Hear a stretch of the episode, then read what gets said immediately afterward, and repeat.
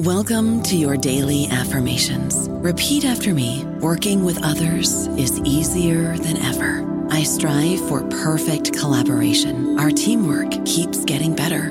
Yeah, affirmations are great, but Monday dot com can really get you the teamwork you desire. Work together easily and share files, updates, data, and just about anything you want all in one platform. Affirm yes to start. Or tap the banner to go to Monday dot com. Why take one vacation with the family when you could take all of them? With Royal Caribbean, you don't just go to the beach. You visit a private island and race down the tallest water slide in North America. You don't just go for a road trip. You A T V and zip line through the jungle. You don't just go somewhere new. You rappel down waterfalls and discover ancient temples. Because this isn't just any vacation. This is all the vacations. Come seek the Royal Caribbean. Ships Registry, Bahamas. Little Wing is now streaming on Paramount plus. I'm in a period of emotional upheaval. Is that all the oh, I don't care crap?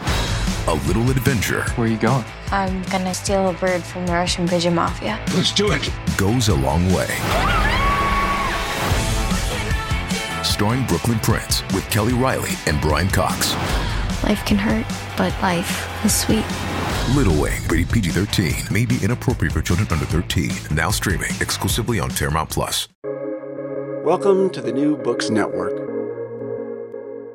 Welcome to New Books Network. I'm Laura Goldberg. Some of you might know me from my blog, Vittlesvamp dot com.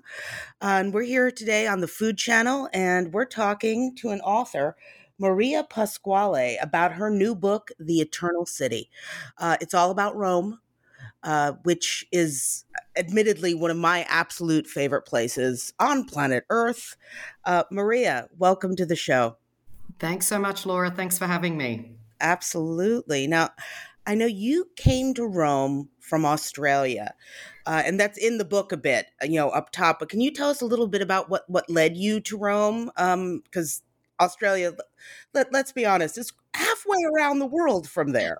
Absolutely. I know. I, I constantly tell people that I do about one hundred flight, one hundred hours flying every year just to go home and to get back to Rome. You know, I go home to Australia for Christmas every year. So it's um, it's far, and uh, unfortunately you don't kind of get used to it, you know, even though you do it so many times. Um, look, I've been living in Rome for twelve years, and the, you know, the connection that I had with Italy started as as a young child. I mean, my parents are both Italian-born. They emigrated to Australia in the you know late sixties, and um, my paternal grandparents never emigrated to Australia. So growing up um, in Australia, I had Uh, Italian grandparents, and um, you know, so those ties to Italy were forged from a very young age. And I, you know, travelled here many times as a, as a kid, as an adolescent, then in as you know, as a young adult, and I fell in love with Rome, and quite simply, I moved here. Got it. I got to tell you, I've been inspired to move there too, more than once. And and I have a friend who actually just uh, got an apartment in one of the neighborhoods in Rome, and she's luckily able to do her work from there. I'm not. So I'm I'm completely and utterly jealous of both of you. um, and one of the things that that introduced me to you is your blog, Heart Rome. And I'm a blogger as well, but I'm just curious, what what inspired you to start your blog? What was sort of the genesis of of creating that? So the blog I started in two thousand eleven, so shortly after moving here. And for me, it was just a way of keeping Um, my family and friends back home up to date, you know, keeping them, you know, in touch with what I was doing, because until I opened the blog, I was sending really long emails every week, you know, to a group of family and friends to say, this is what I've eaten, this is what I've learned. I mean, I knew Rome really well before I moved here, but, you know, as I had in Melbourne my whole life, I'd been obsessed with, you know, knowing what the new openings were and what the latest restaurant trend was. And so that's what I continued doing in Rome. And so when, you know, when I moved here, I thought, well, no, I don't want to be eating where visitors are eating. I don't want to be eating where the tourists are eating in this city. I really want to get under the skin of this city. And so I started reading some local Italian blogs and, um, you know, really started to get involved with the food sector. And that's pretty much what started Heart Rome, um, the blog. I mean, initially, you know, it was my mum and my sister-in-law commenting. You know, it was just such a small little adventure, and um, you know, it's obviously morphed into something bigger over the years. No, that's great. I mean, I've got to say with, with my blog, it, it sort of started out the same way, except I was one of the first food bloggers in New York. So um, it, it, you know, that was when blogging took off, because I'm I'm old, I'm decrepit. And so... They so, say the same thing, Laura. My blog, I mean, I started, you know, when blogs were actually a thing. I mean, or they, yeah, I, no, mean, I, get I didn't it. know what a blog was when I started my blog. And right. nowadays, you know, it's changed I, a lot. I, I mean, my blog has been around now for twenty-one years. My blog can oh, wow. vote in the States. So it's, wow. it's like, no, it, it's highly entertaining, because now people are like, you know, you talk to some people and they have no clue what a blog is, because it's no longer a thing. Um, but, uh, you know, I, I still think of them as a thing. And I think there's at least an entire generation that does. And I'm curious, like, are there any other blogs or or sources you like to go to? Not necessarily in terms of Rome, but maybe Rome, but also, you know, I know that, that you know, you obviously travel elsewhere. I, I, I'm always looking for resources when I'm traveling, and I look to, to locals like you that, you know, are willing to to give a bit of a guide. Um, do you have any any other blogs or Instagram or, or you know, things that you really Absolutely. love? Absolutely. Um, look, here in Rome, uh, I can recommend, you know, a number of um, blogs uh, like, um, uh, G- you know, Gillian Maguire, who has, you know, started out way before me, and she runs a wonderful uh, site with, you know, really great tips on the city, and now has an associated newsletter, Rome Wise, here in Rome, Alyssa Bernard, who does a great job. And, you know, they're just a couple of the people that at least, you know, that I follow here in in the city. But, you know, more broadly, like you said, you know, wherever it is that I'm traveling in the world, yes, I'll look up some press articles. Yes, I'll look at, you know, social media. But, you know, going to a blog and finding someone, you know, the equivalent of yourself or myself, somebody that actually lives in a city. Um, yeah. For me, that is really invaluable to get that, you know, local insight and, you know, see where, you know, the locals are eating, where they're playing, where they're traveling. It gives you a completely different perspective. And and uh, that leads me into talking about your book, The Eternal City, because I really felt like you had set this book up to give somebody insight into mm-hmm. how Romans live, because it's very, I want you to explain sort of how you came to decide how to separate chapters, because I'm I'm used to seeing books that are like by course. So, you know, you'll, here are hors d'oeuvres, here, here are main dishes, here are sides, yeah. or season, you know, but you went in a very different direction. Can Can you talk a bit about that? Yeah, I think, look, for me, I mean, it just made sense, because that is so culturally, you know, the way the book has been divided um, is so culturally tied to to Roman cuisine and to how we eat here in Rome. You know, well, so can many. Can you explain to listeners who haven't who haven't seen Absolutely. the book exactly how it's set up? Yeah, so like you were saying, yeah. Laura, you know, most recipe books, yeah, you know, the classic repertoire, you know, is divided into, you know, entree, main, dessert, or like exactly, you said, yeah. season nowadays. Or, um, you know, The Eternal City, I decided to uh, divide it by place. So each chapter um, tells the story of, um, you know, a different place in Rome, a place, the places where we eat the dishes that we eat in Rome. So, you know, it's common to, you know, you eat pizza at a pizzeria, you eat fried Sna- uh, fried snacks or fried treats, um, which are very common in Roman cuisine, at a friggitoria, which is a fried, um, you know, snack joint in a sense, cakes at the pasticceria. So each of the chapters, the trattoria, which is, you know, symbolic of Rome and, um, you know, where we eat cucina romana, you know, Roman cuisine. So where you're headed for a carbonara is going to be at a trattoria. You do not eat, eat pizza at a trattoria in Rome. Um, you know, you rarely eat or rarely find pizza and pasta on, you know, which... Sometimes, you know, visitors to the city or visitors to Italy, especially their first time, are quite surprised um, because, you know, Italian cuisine has obviously taken a different, um, you know, is super, you know, different, uh, let's say, in uh, many other countries, Australia, America, of course, you know, we have different versions of regional cuisine. But, oh, yeah, you know, absolutely. You know, it, it, Italian food also as a concept is really hard to define because, you know, Italy really was just a whole bunch of kingdoms and different regions before the country was unified just over one hundred fifty years ago. Yeah, no, it's absolutely true. And and when I've traveled throughout Italy, I've noticed that, I mean, there definitely are different specialties when you go to different areas. And I mean, it's not that unlike a lot of the rest of the world. I mean, mm-hmm. I know in the United States, for example, if you go to New Orleans, uh, very different in terms of, of the local cuisine from what you're going to find in New York. I mean, and, and right. you know, and, and also some of it has to do with the the kind of, you know, of, you know, in the States anyway, you know, who came, you know, which, which, you know, um, which immigrants came and, and, and, you know, sort of set the tone in some ways. Right. But, but, you know, I really loved the way the book was set up to sort of give you a taste, literally, of the different kinds of, you know, food focused, you know, um, establishments you would be walking into. And, and there definitely is a real specificity about mm-hmm. that. And, and it did make me also think about food shopping, um, because I do think there's a very different sensibility, uh, you know, across Europe, but, but definitely in Rome. And I'm curious, you know, from your perspective, like what, how do you food shop? What markets do you frequent? And also like, cause I'm going to be really honest right now. I, I had a fresh direct delivery this morning. I, you know, um, so, you know, I got one of those food app deliveries, you know, for my, some groceries. Uh, do Romans even, it, does that exist? You know, uh, I, I'm curious about how you buy food and experience the food that you bring into your own kitchen. It does. And look, just finally on the, you know, the split of the, the recipes in the book, I mean, I think the other purpose um, of it, which I'm glad to hear that it's kind of worked with you, is to give people, you know, a sense of them traveling through Rome, because you're actually, you know, almost not physically, but you're kind of virtually traveling through the different areas of the city. So that for me was super important, which takes us to the market. I do have a local market. I live in the Trastevere neighborhood in Rome, uh, which is on the left bank of the Tiber.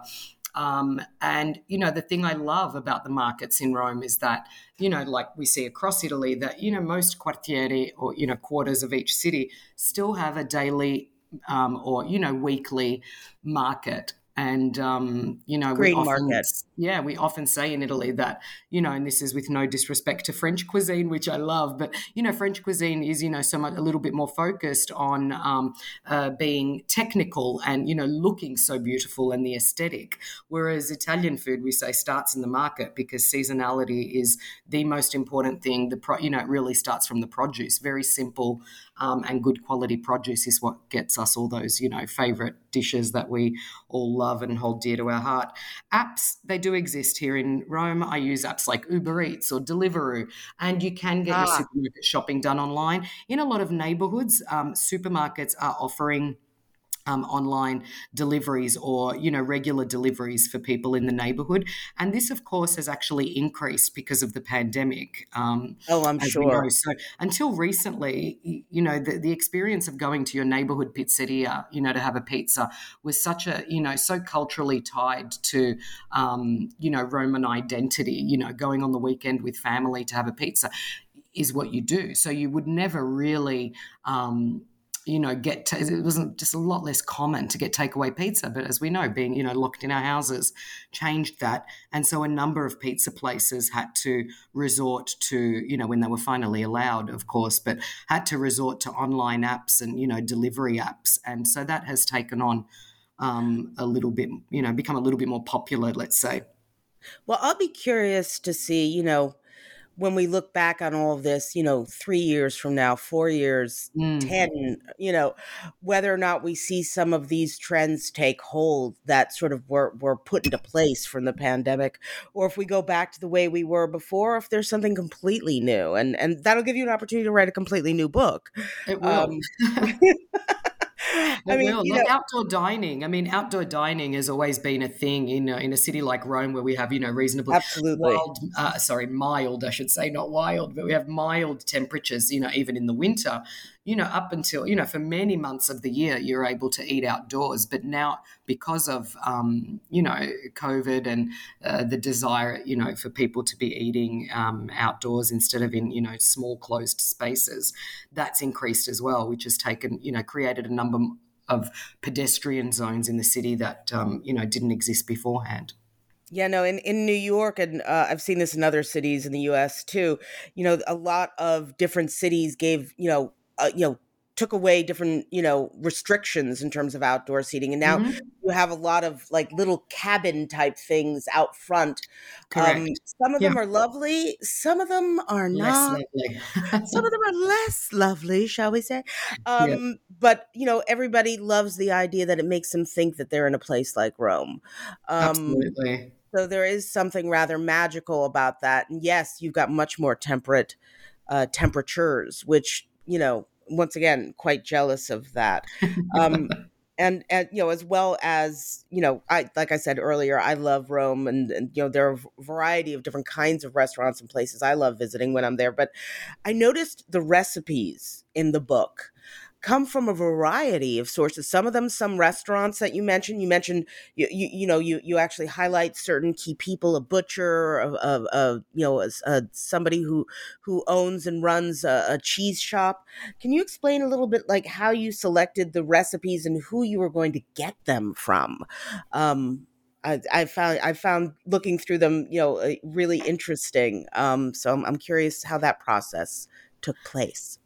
Yeah, look, you know, The Eternal City, you know, when I say that it's a love letter uh, to, to Rome, it really is, in that it's, you know, it represents my journey in this city. So, you know, the local cheese man that you talk about, you know, I didn't have a cheese um, monger before I moved to Rome, and now I do, because, you know, like we shop in a different way here in Rome, and, you know, like small family run and generational run food stores are much more common um, here yeah. than they are, at least for me, you know, that they were in Melbourne.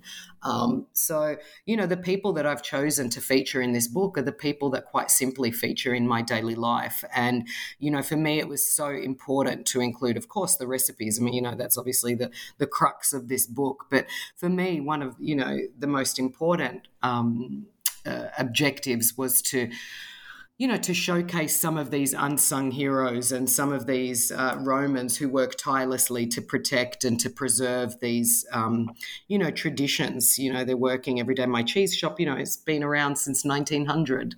So, um, you know, in the same family, it's, you know, three generations of um, of cheese, which is great.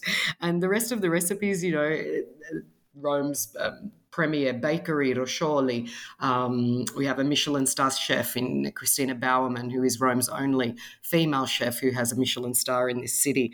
And then some Women friends. Power. Yeah, that's right. And yeah. then, you know, some friends, you know, some of the dishes that I've tasted at their, in their homes over the years. So it wasn't just about going to the most famous people or going to the most important uh, bakeries and restaurants, in a sense. Uh, but it was about, you know, sharing what my journey and, you know, the fabric, you know, all the pieces that make up the fabric of my, you know, Roman holiday, to use such a cliche term, but, you know, to showcase and show, um, you know, who the Romans are, because they've been just so good to me, and I'm, you know, indebted to, to this city. Well, I, I it does paint a portrait of one that is, I mean, definitely welcoming, but like we're looking a bit under the hood um, mm. into what it could be like if if only I could make that move. Um, but you had mentioned, mentioned earlier, you know, uh, actual Roman fare, and there's the, the trattoria section of the book is really devoted to that.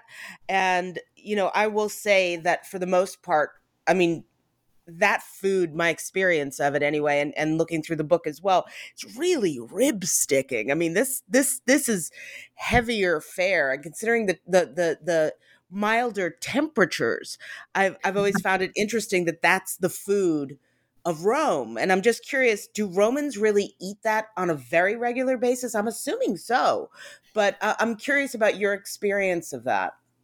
They do and they don't, I mean, is the short uh, answer to that. You know, I have many friends and family who come to Rome, and especially in summer, and they're like, oh, let's go and have a carbonara. And I couldn't, I mean, as much as it's, you know, I love carbonara, it's my Wonderful. favorite Roman dish, but I couldn't think of anything worse than having that on a hot summer's night. Because the other thing that people need to know about, um, Uh, you know, cuisine here is that generally, if you, I mean, look, if you're going out for dinner, that's one thing, and you might treat yourself to, you know, a couple of courses, or you might treat yourself to a pasta in the evening. But generally in the Italian home, um, you know, pasta is eaten traditionally uh, the heavier dishes are eaten during the day, and at night um, you will tend to have a lighter dish. And, you know, we do, as much as pork and meat are a big part of the cuisine here in Rome. You know, lamb is such a big thing, and, um, you know, veal cutlets and all of those sorts of things. You know, seafood also plays a big role, and vegetables play a big role in um, cucina romana. You know, um, Rome might see, you know, it's in this valley and you kind of feel, you know, quite removed from the sea, but, you know, the port of Rome is only, you know, thirty or forty kilometres away. So um, it's probably one of the most underrated aspects of Roman cuisine, um, seafood, I dare say. Yeah, I, I will say I've been to some really remarkable seafood restaurants in Rome, but I agree with you. That isn't what most people think of when they think of Roman cuisine. That's that right. said, that said, veg- for vegetables, when I was there recently, the city seemed to be just aglow with with. I don't know if that's the right term, with artichokes. Artichokes were everywhere, yes. And you have them in your book as well. That's right. We cook, look, in Rome, we eat we eat artichokes two ways: Roman style or Jewish style. Um, the uh, carciofo alla giudia, which is the Jewish style, is a double fried artichoke. So it's fried once, it sits there and dries, and then you fry it again. So it looks like this, you know, blooming, crispy, golden flower, and it's, it's salted. Gorgeous. You know, really simple, oh. but what a delicacy. And then Roman style, which is almost, you know, braised and, um, you know, with mentuccia, which is a local, it's ca- it's not exactly mint, but it's kind of, you know, from the mint family, let's say. It's calamint, and it's a, you know, a herb that's grown locally in this region. Um, so yeah, you know, car- uh, carciofi, artichokes, but you know, asparagus, you know, when, when spring comes in, and then when winter rolls around, you'll start to see puntarelle on the menu, which are from the endive family. And you see those, you know, chalked up on trattoria blackboards all over the city. So, you know, that's what I do love, that at, you know, all times of the year, there is, you know, you can eat different things, and you can also, you know, especially in terms of fresh produce, like uh, vegetables and, and fruits, those sorts of different things will be on the menu at different points of the year. Yeah, no, I mean, for me, one of my treats, uh, it's, it's, some people will think this is quite odd. When I go to Italy, ciccarilla, because you don't yes. have that here. The chicories that they, they, they cook down. Oh my God. I mean, I've often gone into a restaurant and I, I get a look of surprise that that's what I want to eat for dinner, you know, because usually when, when an American comes into a restaurant, you know, they're they're looking forward to a nice bill that includes, you know, uh, uh, uh, you know, some vitello and, you know, some some agnolotti, but instead I'm I'm I'm sitting there and ordering ciccarilla. Um, but it's so good. No, it's so good, and I think, you know, the vegetables, you'll find them, you know, at least in Rome, uh, you'll see them on the menu, like cicoria ripassata, which means, you know, fr- refried. Okay, so in a sense, you know, vegetables like spinach or um, chicory, uh, you know, and other sorts of like endives, leafy greens, they're often, you know, like blanched and like slightly cooked, but then they, you know, prepare them for you like refried in a pan with, you know, olive oil, you know, clove of garlic, not never crushed garlic. We don't eat anywhere near as much garlic as um, foreigners think, at least in Rome we don't, but they'll put a whole garlic in and then take it out before they serve the dish, just to give it a little hint, and some, um, you know, peperoncino, like some chili flakes, and it's just, you know, delicious, such a great way, and a, such a simple way to eat vegetables. That's, and it's absolutely marvelous. I mean, I... It's one of the, the things that I love when I when I go to Rome, um, when I'm lucky enough to go to Rome.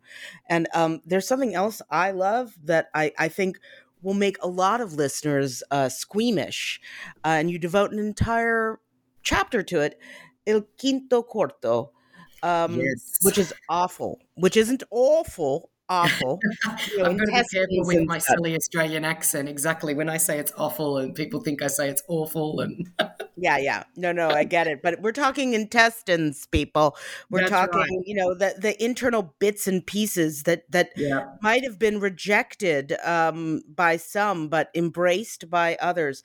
Um, can you tell us a little bit uh, about that and your experience yeah. of it in Rome? And I noticed you mentioned a, a sandwich shop in particular, which which I've been to. So I'd love to talk about that for a bit too.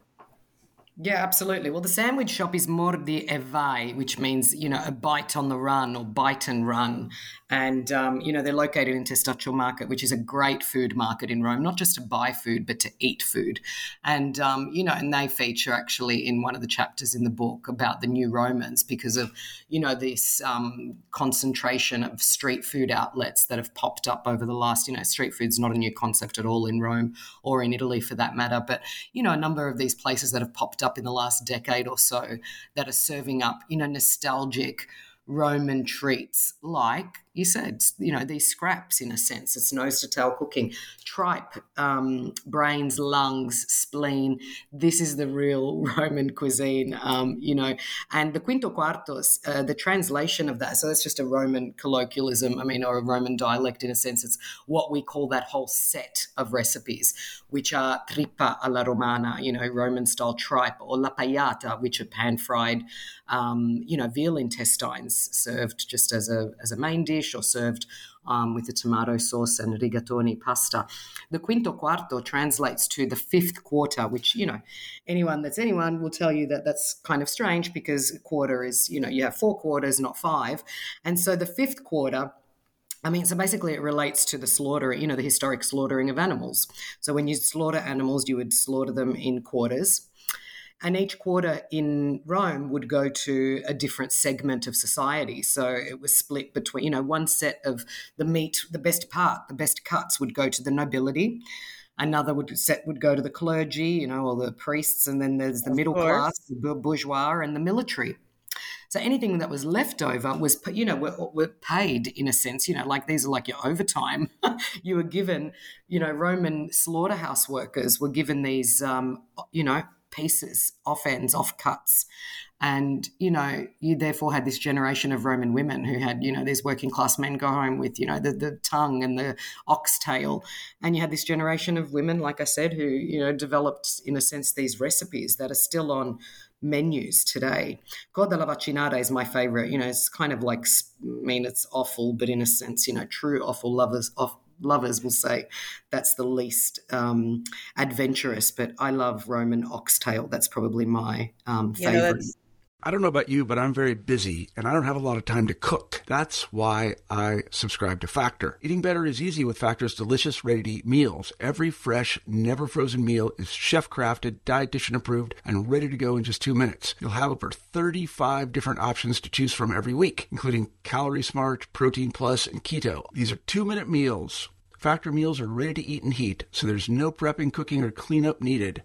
They're flexible for your schedule. Get as much or as little as you need by choosing your meals every week. Factor is the perfect solution if you're looking for fast, premium options with no cooking required. Sign up and save. We've done the math, and this is important. Factor is less expensive than takeout, and every meal is dietitian approved to be nutritious and delicious. Head to factor meals dot com slash N B N fifty and use code N B N fifty to get fifty percent off. That's code N B N fifty at factor meals dot com slash N B N fifty to get fifty percent off. Why take one vacation with the family when you could take all of them? With Royal Caribbean, you don't just go to the beach. You visit a private island and race down the tallest water slide in North America. You don't just go for a road trip. You A T V and zip line through the jungle. You don't just go somewhere new. You rappel down waterfalls and discover ancient temples. Because this isn't just any vacation. This is all the vacations. Come seek the Royal Caribbean. Ships Registry, Bahamas. Oxtail's gorgeous, and you, you notice it here in the States um, more often with Caribbean food, I've noticed. But um, yeah, no, it's lovely. And I will say the last time I was in Rome, I had some some lamb offal mm-hmm. with mm-hmm. with artichoke uh, oh, yeah. at a lovely restaurant. Mm. Yeah, so good. Oh my God, delicious. So but it's but it's the kind of thing that I think a lot of people visiting Rome would A, never think of trying, mm-hmm. and B, even if they thought of it, would think, uh, no. they're yeah, they're expecting... It's, it's, not, it's not for everyone, um, and it's not for everyone to taste as well. Um, you know, obviously my recommendation for anyone that is, you know, feeling slightly adventurous, um, I think that, you know, if you're at a trattoria, you know, get get the the local the waiters to, you know, get you something even small to try and, you know, just kind of like dip your toes in. No, I mean, say. actually, that that that's a really good idea. I mean, I think anybody who really loves food and loves showing people their food, if it's real hospitality, they're going to be excited that you want to try the tripe, you Absolutely. know, um, because so many, so many who would visit will, will be squeamish about it, will be too picky to to even, you know, taste it. Um, but I mean, you know, sometimes this is how you learn. I mean, it's how we teach children how to eat. And yet, you know, as adults, often we're, we're like, we're used to what we're used to. And I remember many, many, many years ago, once again, I'm I'm old and decrepit, um, going to Florence for the very first time while I was in college. And there was a family sitting near us in a restaurant who, who was very upset that that they didn't speak English and that they didn't have Italian American food oh, as wow. opposed to yeah. Italian food. So, yeah. Yeah. And look, and that's okay. I often say, I mean, I have the same experience, and that's not to, you know, put any culture or country in a box. It's, you know, there is, look, the Italian food is probably one of the most imitated cuisines in the world. And so, you know, I, I do, I have visitors as well, visitors and friends and family who come here, and they're surprised not to see, you know, those things, and understandable, because, you know, they're things that have been Um, portrayed as Italian for so many years outside of Italy. You know, things like, and I don't know about the States, but things like garlic bread. Um, yeah, exactly. Yeah. You know, something so simple. I've had people ask me, they're like, oh, where's the garlic bread? What do you mean they don't make garlic bread? And it's like, look, that's okay. We have bruschetta, we have bread. I mean, we have other things. Um, but, you know, that's the beauty of travel, and, you know, people get to uncover and learn as they go. And, you know, with dishes like the quinto quarto, but even, you know, so many other dishes that are even, you know, obviously in the book and just generally form part of so many different cuisines around the world. You know, as you travel, you realize that they're tied to culture, they're tied to people, and they're tied to historical events. So, you know, it's kind of nice to sometimes learn the backstory of something, and that sometimes might, you know, encourage you to try something new, which is always, I think, you know, a good thing. Yeah, no, well, one of the easier things I've, I, that's, oh, you know, that every, uh, at least American, I find embraces are the sweets. And and you do have a whole mm. section devoted to it. You just mentioned Re- Roscioli, um, which is uh, a wonderful uh, pastry shop there. But, um, uh, you know, I'm just curious what your experience of breakfast in Italy is, because my experience has always been that that's when they have a sweet, or are mm-hmm. sweets throughout the day and the evening, evening too. And what are some of your favorites? And, and please mention some that are in the book. So sweets, uh, breakfast is sweet um, in Italy. Um, it's not... Um, you know, in America, in Australia, we have this like huge focus on, you know, breakfast is the big meal of the day. It's the important meal of the day. It's the meal that starts you off. You know, here, the, you know, that kind of Italy or the Mediterranean diet in a sense turns that, com- you know, that food pyramid in a sense completely on its head. Um, and here you won't find eggs and bacon on the menu, or, you know, just those sorts of savory dishes that we might, you know, be, we're just so accustomed to outside of, um, outside of Europe. Sweets, Uh, you know, like cornetto, that's usually what an Italian would have for breakfast, which is not, you know, we, we don't want to say it's a croissant, but it's very similar to a croissant. It has, um, you know, it's just prepared less butter in a sense. I mean, that's probably one of the only things that, it, you know, differentiates the um, the cornetto to the croissant. Or if you're at home, it's generally, you know, biscuits and coffee. And a lot of Italians, or Romans at least, will just literally take coffee like a shot at the bar and be off on their merry way. Like, it's just not a big, not a big deal. Sweets do have um, less sugar and a less, um, I'd like to say, um, mass, you know, commercially produced in a sense. Um, here in Italy. So it's not that Italian kids are being fed sugar um, for breakfast. So, you know, I think um, it's just such a beautiful part of the culture, and the pasticceria plays an important role in um, in Italian culture. It's where you go, um, you know, to make a bella figura, to make an important or a good impression on family. You would stop off and get cakes on the way to a dinner party or on the way to Sunday lunch. Um, and that's, you know, the role that the pasticceria holds in Italian culture. And and tell tell us about a couple of the recipes in the book for the sweets that that you think are really sort of um, iconic. So the Roman dish, the Roman sweets, at least the ones that are covered in the book, um, are crostata, which is a tart, you know, like a jam tart, a crostata with ricotta and visciole, which is a ricotta, a ricotta and sour cherry tart. And then you have the maritozzo, which is, you know, what most Romans, uh, you know, especially in this, you know, pretty nostalgically tied to, because for most of them, you know, it's the it's the dish that takes them back to their childhood. It's, um, you know, a cream cream bun, in essence, you know, fresh cream, a bun split with, um, yeah, loads of fresh cream. And that's one mm. of my favorites. My other oh, favorite um, dessert is in the book, and it's not in the pasticceria section. It's my favorite trattoria dessert here in Rome is a mascarpone mousse with fragoline. Fragoline are like small strawberries, alpine strawberries, wild strawberries, whatever you'd like to call them, which are really common here in Italy, especially in uh, central Italy. And so this is just this luscious mascarpone mousse served at my local trattoria, which is Da Enzo in Trastevere. Yeah, no, I, I saw that recipe, and, and trust me, my mouth watered. Yeah, and it's um, super easy to make, Laura.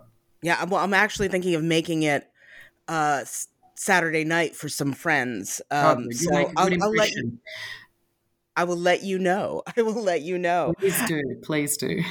and um, there's also a section in the book that, uh, not a chapter, but like two full pages about the new Romans. Mm-hmm. So what's, what are the dining trends? You mentioned it a bit before when it, when it came to street food, but can you talk about the trends that you're seeing bubble up, and, and whether or not, since you've written the book and it's been published, whether or not there's anything that's heating up even more, or something new that, I mean, we're going to give something away that'll be in the next book, but um, would love to hear about sort of what is happening now, what, what's sort of hitting the scene. Yeah, I was really, you know, um, keen to include this chapter in the book, because there are there are some young Roman chefs who are, you know, and food, um, you know, people that work in this food sector that are, you know, flirting with uh, tradition and, um, you know, like playing around with ingredients. And so they're doing some really wonderful things. Um, one of the um, chefs that I mentioned in this section is Ricardo Di Giacinto, who, unlike, you know, some other fine dining, you know, chefs who work in the fine dining space. I mean, he has one Michelin star at his restaurant, uh, Alloro, here in Rome. I highly recommend it. Um, You know, one of the things he's doing, like I said, unlike uh, some other chefs in this space, is not so much deconstructing dishes, but, you know, uh, taking people back through, you know, through memory, through feeling, through texture, through, you know, a range of um, mediums. Um, you know, so he's recreated like um, the coda alla vaccinara, which as I mentioned before, which is Roman oxtail stew, and he's turned it into like almost a, you know, like a Ferrero Rocher, like of sorts. And, you know, he's uh, like made a carbonara, you know, serving it in a different um, uh, format. But when you, you know, when you take that first bite, um, you know, it feels like you're eating a carbonara. So I think he's kind of paying respect to Roman cuisine, but just delivering it in a different way, which I really like. Um, you know, we I showcase uh, the story of Stefano Callegari, who has, is the founder of the Trapizzino here in Rome, which is a play on words. Trapizzino is a, you know, combo of uh, a sandwich and a pizza. So in a sense, you know, if the, I can give you the idea, you know, to listeners, it's like a pizza pocket. And they're filled with dishes that you would normally eat at home that have, you know, now, now back on menus because they're super cool, and because, you know, restaurants are, around the world have taken on a bit of a retro, uh, you know, vibe in a sense. So, you know, meatballs and tripe or tongue, and you'll find those. I mean, that's probably a great way for the less adventurous to, you know, have their little foray into ro- real Roman cuisine. And then gourmet gelato, which is another, um, you know, concept that in a sense has been, you know, born of austerity and, you know, economic um, hardships here in here in Rome. You've had a couple of um, pioneering gelato makers like um, uh, Maria Agnese from Fata Morgana and Marco Radicioni from Ottoleg, who are, you know, giving people that may not have had the opportunity uh, to, you know, experience some of these tastes and flavors that you would have like at a fine dining restaurant, you know, like, um, you know, truffle or matcha tea or, you know, these sorts of, like I said, uh, flavor combinations, pear and gorgonzola. You'll find all the classics at these places, but they're also playing with ingredients and for a few euro, um, you know, bringing um, a bit more of a, you know, refined Uh, gelato experience to the masses. It's a lot of fun, a lot of fun. I mean, it one other one you one, one other one you mentioned was sort of a cocktail culture and and speakeasies, which to me, because I think of Italy in terms of of you know spirits, and I think immediately of Amaro. Um, you know, uh, and I, I'm trying to remember whether or not I don't think I saw a cocktail recipe in the book, but uh, you know, can you talk a little bit about that that cocktail culture that's that's sort of you know, bubbling up? Yeah. Um, look, we don't, there aren't recipes for cocktails, no, not in the book, but there is a breakout on the aperitivo, which, you know, is a beautiful part of Italian culture. It's the aperitif, it's the drink that you have with a couple of little snacks, and not just before dinner. I mean, you know, typically you'll find Romans or, um, you know, anywhere in across Italy popping into a bar just before lunch even. And, you know, the, the point of the aperitivo here is to, um, you know, it comes from the Italian verb aprire, to open. So in And the Italians maintain that, you know, having a little snack and a drink before, you know, your big meal opens your, you know, it's like switches the stomach on for uh, digestion. It's like ready to go um, for your big meal. And so cocktails, we have one bar in Rome, Drink Kong, that is now um, currently in the list of the world's fifty best bars. And the Jerry Thomas Project, which was recently in the list. Um, I don't know if they made the cut this year.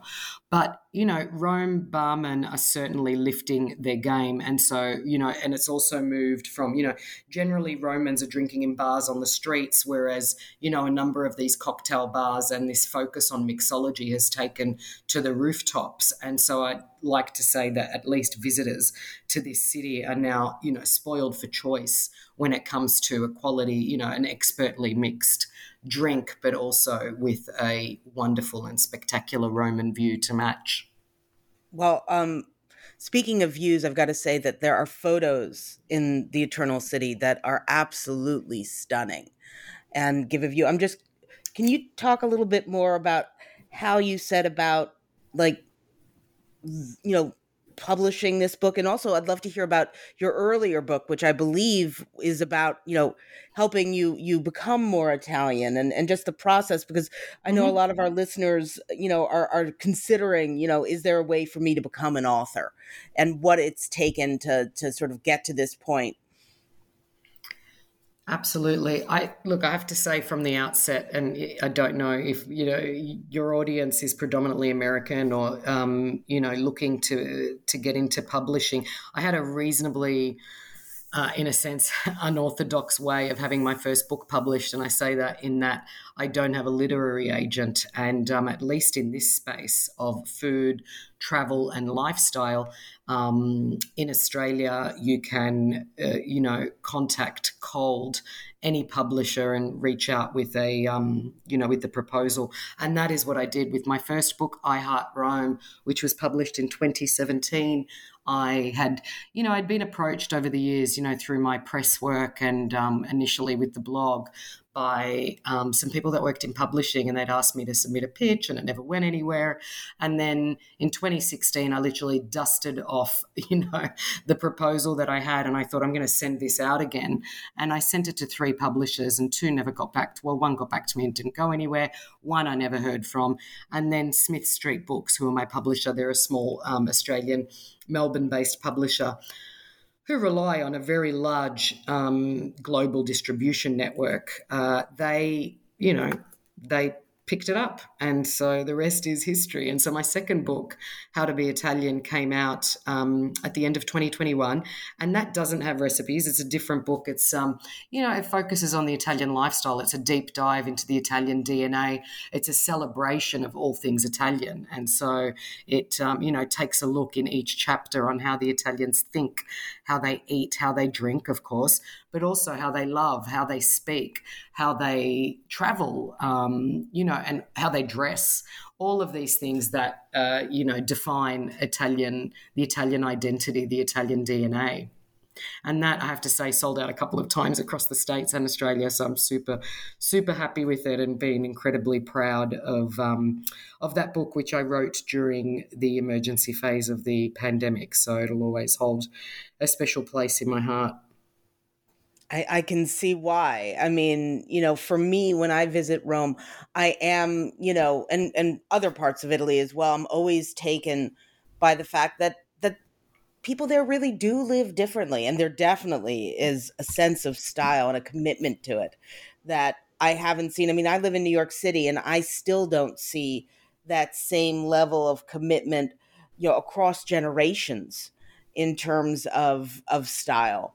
Um, so um, I now want to pick up that book as well. I don't have it, and I clearly need to get it. Oh, we'll um, make sure you get a copy of it. Oh, well, okay. I won't say no. I won't say no. Um, but The Eternal City, in terms of putting this together, can you, uh, and I know this is, you know, you're not the photographer, I believe, but but did you have, have uh, input in terms of what photographs went in the book? Because I will say, once again, it, it is beautiful. Thank you very much. Um, I have to say, um, you know, Smith Street Books really do produce beautiful books. And so I've always um, put much faith uh, and trust in um, the decisions that they make. And the um, the graphic designer is uh, Vanessa Mashi, her name is, and she's based in Melbourne. She did a wonderful job at, you know, putting all of the pieces together. You'll see the cover that kind of, you know, calls a little bit to the, you know, the marble terrazzo that we often see on the on the floor here. And um, the photographer Mark Roper is a wonderfully talented Melbourne photographer, and Liz um, Caliper, who is a wonderful food stylist, of course. I mean, you know, just there are so many people that are involved in the making of a book, and my editor and proofreader, and, you know, it's just, it's a really huge and all-consuming um Uh, process. In terms of the photos, I uh, was involved in terms of the, um, you know, creative or, you know, in a consulting, uh, creative consultancy way, in a sense. So um, at the end of each shoot, I would get the photos sent to me, and, you know, we rarely had to redo them, um, which was great. So that's nice. Got it. Got it. Well, it is a stunning book, uh, a really lovely book to read. And and before I let you go, um, listeners should know I'm, I'm speaking to Maria on Good Friday. So it's going, to, you know, this Sunday is Easter, which I'm sure, I've never been in Rome uh, at Easter, but I'm I'm assuming it is uh, quite the sight to behold. I'm I'm curious what will be on your table, or the table you'll be visiting, or at at you know the restaurant you'll be going to. What what can you talk a little bit about what you're expecting this Sunday by way of food? Absolutely. And you said Good Friday. I mean, I've just spoken to my family who had just gone to sleep in Australia. They had a big fish dinner because it's, you know, it's traditional not to eat meat for, you know, Catholics or Roman Catholics in particular on Good Friday. Um, it's not a public holiday in Italy. I know that in some countries, in Australia at least, it is. But so today is just like any other day in a sense. But tonight and from this afternoon, the whole city has, you know, just about shut down in terms of road closures because the Pope will um, take part. He leads the Via Crucis, which is, um, you know, walking through the Stations of the Cross. And, um, you know, in terms of, you know, anyone that's Catholic will know what that is.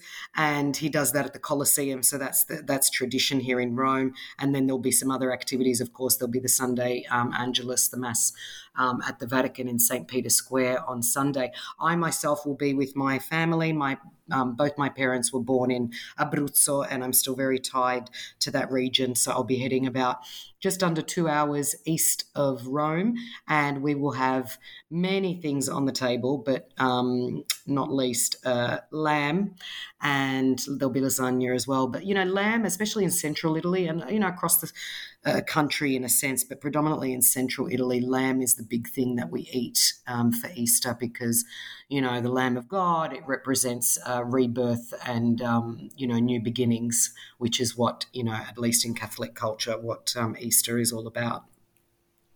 And do you have the the Easter baskets that we have in the States with, with candy, or there's a specific sweet that, that, you know, is definitely part of the celebration? We have, I mean, Easter eggs. You'll have, you know, beautiful decorated uh, Easter eggs. Um, here, traditionally, they were always dark chocolate, but nowadays you'll find all sorts of eggs. Um, I love, you know, the pasticceria, which we spoke about. You know, if you walk into any bakery or any pasticceria anywhere in Italy at the moment, and this is throughout any of the festive seasons, you know, whether it's Christmas or Father's Day, I love that there's always a reason to be eating something different um, at all, you know, for, just for any good reason, you know, like at the moment there are Easter eggs everywhere. And pastiera, which is another, um, you know, comes predominantly from the Campania region and Naples, but you'll find it in Rome and in many other um cities. And pastiera is made with, um, you know, ricotta or, um, you know, like um, uh, candied fruit. So, you know, you'll find a lot of desserts at Easter have cheese or dairy. And again, leading back to that, you know, what I said earlier about the lamb, because eggs and chickens and all those sorts of things kind of represent, you know, new life. So um, that is what Easter is about. And you see that in the cheese and egg dishes um, that we, we find on menus and in cake stores. Well, um, I in, I wish I was there, I must say. But now, now, now you're inspiring me even more. I must make that mascarpone uh, dish this weekend, because now, now, now, all I want is gorgeous dairy and, and strawberries and such. But um, I cannot thank you enough, uh, Maria Pasquale, The Eternal City: Recipes and Stories from Rome. Thank you so much for joining today, and thank happy you, Easter, Laura. Thanks so much for having me.